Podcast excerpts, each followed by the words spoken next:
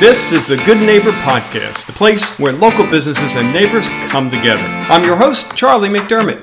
Welcome to episode number 797 of the Good Neighbor Podcast. Today we have Melanie McClister.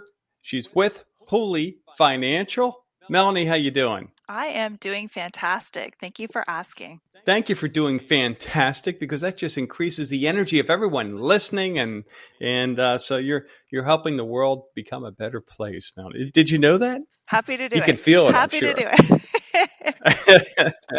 it's what I do. Um, in addition to that, uh, fill us in. Huli Financial. What are you guys doing there? So, uh, we are a little different. Uh, we are launching on September the 6th. At Huli Financial, we believe that financing has a greater purpose because a home is not just a property, it's an asset creator and it should work for you. So, what are we about? Huli Financial is a service of best interest mortgage, and we are taking a new approach to financing that aligns our clients' long term wealth aspirations with near term financing needs. And for example, that means things like how to leverage debt equity to invest in income properties, how to exploit historical data to pick a less costly term given where rates are in the business cycle. We also work with hand selected, smart, ambitious realtors in the Fort Myers, Naples, and Bonita area whose mindset closely aligns with ours. So clients, the client experience is next level. Most importantly, our passion is working with self-employed individuals, real estate investors, and foreign nationals, particularly Canadians. I am a little biased on the Canadians since that is where I was born, and I have had a personal experience getting a mortgage with foreign national status. And let me just say, that was part of my motivation for getting my mortgage license here in the United States. It didn't go as well as I How would have liked it to go.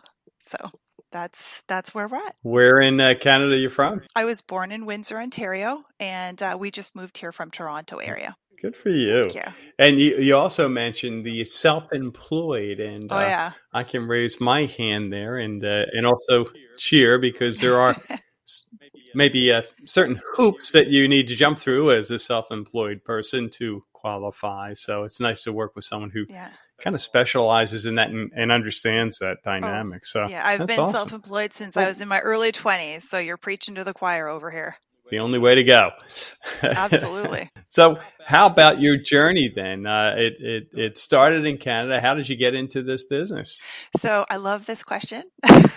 so my husband and I decided that we wanted to move to sunny Florida and we sold our brokerage in Canada. I once we moved here and our non-compete was over, we had a unique opportunity to reinvent ourselves here in the states. Um, but after after doing spending some time for about three months doing some soul searching, I had clients that were reaching out to me. I had realtors that were reaching out to me. I had friends that were reaching out to me, and they felt a void in the mortgage industry with me gone, and they basically remotivated me to get my license here in the US and that coupled with my personal experience getting my mortgage here in the US and I realized that this is my passion. This is what I'm really good at. I'm adept at it. And, um, you know, I think in life you need to follow your passion. And I love serving clients and helping them solve problems. So I ended up getting my license and here I am. That's awesome. That's and, and so cool when you can yeah follow that passion and and um, just know you're in the right place. I mean, it, it back to where we started with this. You know, it elevates the room. It elevates your energy. You know, you're you're doing the right thing. So, Absolutely. how about in your industry? What do you hear from a myths and misconception standpoint that you can speak to? You know, that's a great question. It is a pet peeve of mine. One of the number one misconceptions is that people only use mortgage brokers if they have bad credit or they get declined by their banks. Um, in fact, the majority of my business uh, in Canada specifically was with high net worth self employed individuals. It had nothing to do with having bad credit, it had nothing to do with them being declined by their bank. It had everything to do with them wanting to work on a relational basis with a professional who could take them through their journey of building their portfolios um, and building their wealth. So they would, you know, use mm. their mortgage to sort of, you know, build their mortgage portfolios or uh, obtain lines of credit so they could do investing, all kinds of things. But most importantly, they just wanted somebody who understood their needs and who was going to be there for the next 20 years. As you know, there's quite a bit of changeover in the banks. As soon as someone does really well, they either go out on their own or they get promoted to another, you know, level in the bank and then you're starting from scratch with someone brand new. Yeah. Even if you go to the bank, you know, every 5 years to get a new mortgage, for example, you're probably going to be dealing with someone new versus being, you know, with someone who's a mortgage professional and this is their career, we're going to be here for the next 20 years. So you can start with us and end with us. Yeah, that's a really good point. You got me thinking uh, years back now how with with my bank and my business how it was with one person then he was you know went from loan officer to the loan manager to the branch manager to See? the you know before you know it he's on the board and yeah yeah i mean good for wow. him that's fantastic good. but wow, that's i mean good. that leaves you starting from scratch yeah, with a new I person mean, every time but it was nice, you know, when when you're working with someone who who knows you, knows your background, can, can get you there faster, mm-hmm. right? Because they they've got your records. Not to say that the bank didn't have my records, but you know, it's just a whole different relationship. Mm-hmm. So very cool. All right. So how about then outside of the business? What are you doing for fun? Oh my God. We live in Florida. and I live in Naples. there is a plethora of choices to choose from. Um, I've taken up since I've moved here kayaking. I've played. I've been playing pickleball. Uh, gosh, recreational boating. Nice. I started boxing. Yes, boxing. No one believes me, but I like to, wow. to some. You know what? Every now and then. and Boy, uh, I volu- volunteer at the Naples Zoo as a giraffe interpreter. So that's been amazing. That's something I definitely would never have done in the past. And and what is a giraffe interpreter? I knew you're going to ask me that. So we are there to educate the public on on drafts, um, but we're also the drafts bodyguards. So we're just there to make sure that they don't get hurt. No one touches them. Ah, yeah, yeah, that's good. Wow. Yeah, I got to get. Yeah, can you believe I've been here for going on seven years? We have yet to get to the Naples Zoo. I mean, what's wrong with us? Come on down. I got to get to over have there. you. I'm there every other Sunday. Yeah, yeah. You can feed the giraffes. They're pretty cool, actually. As you get uh, close, awesome. once you're feeding them, the one thing I noticed is their long, beautiful eyelashes have little flies inside of them, which you don't see when you're ten feet away. But um, they're oh, such really? beautiful, gentle creatures got to you got to see them. You got to feed them. Yeah. And you're supporting an AZA accredited yeah, zoo yeah, as well. I, I, mm-hmm. Wow, wow.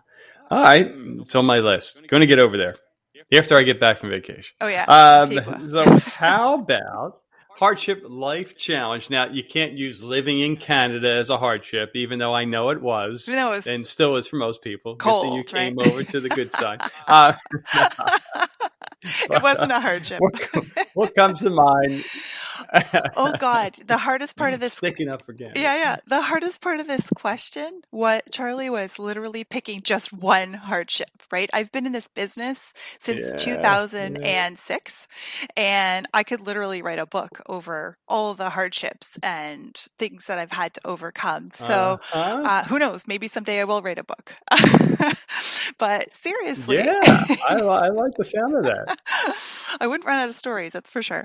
Uh, but seriously, though, uh, the one thing that I would say is our biggest challenge, I think, would be getting started.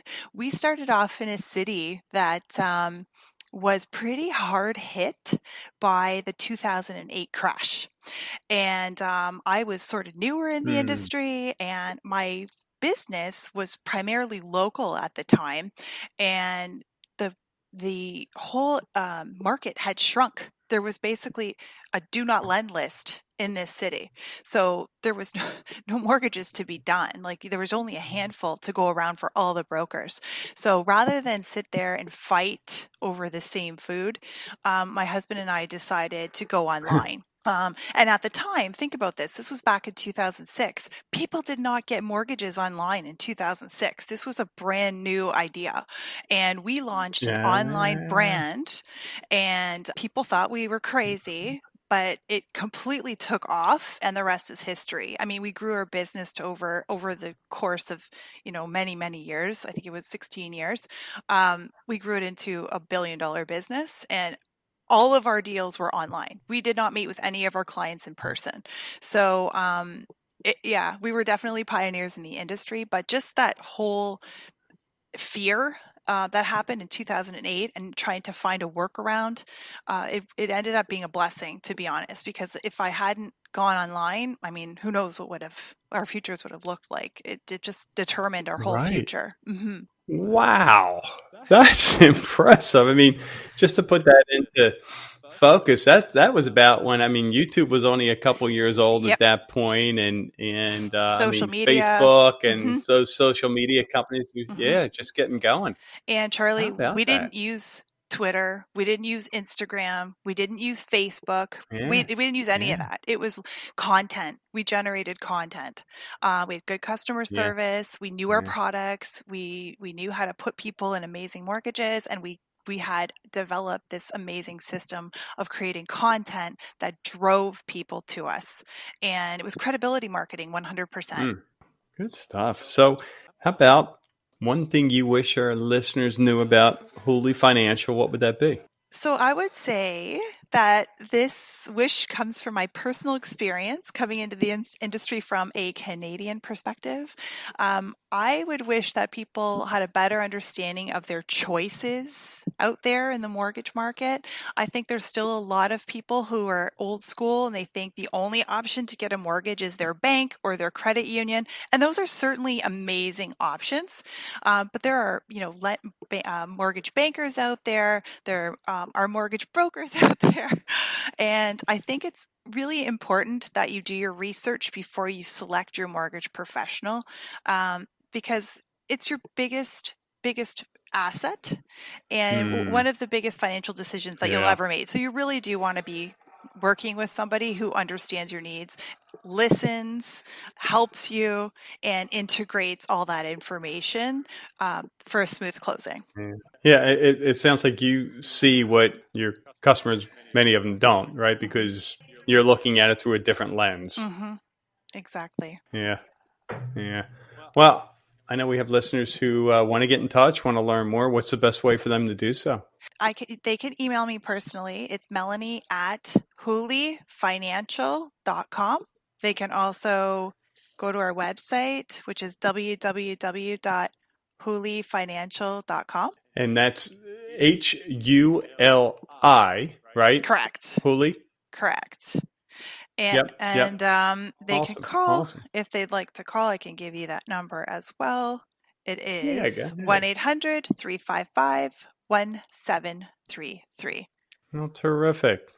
Well, Melanie, thanks for making it on the show and uh, wish you the best going forward there. Thank you. I really appreciate this. Um, it's been a fantastic opportunity, and I hope you have an amazing time in Antigua.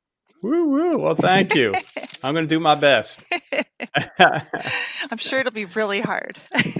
thank you for listening to the Good Neighbor Podcast. To nominate your favorite local business to be featured on the show, go to goodneighborpodcast.com. That's goodneighborpodcast.com or call us at 239 224 4105.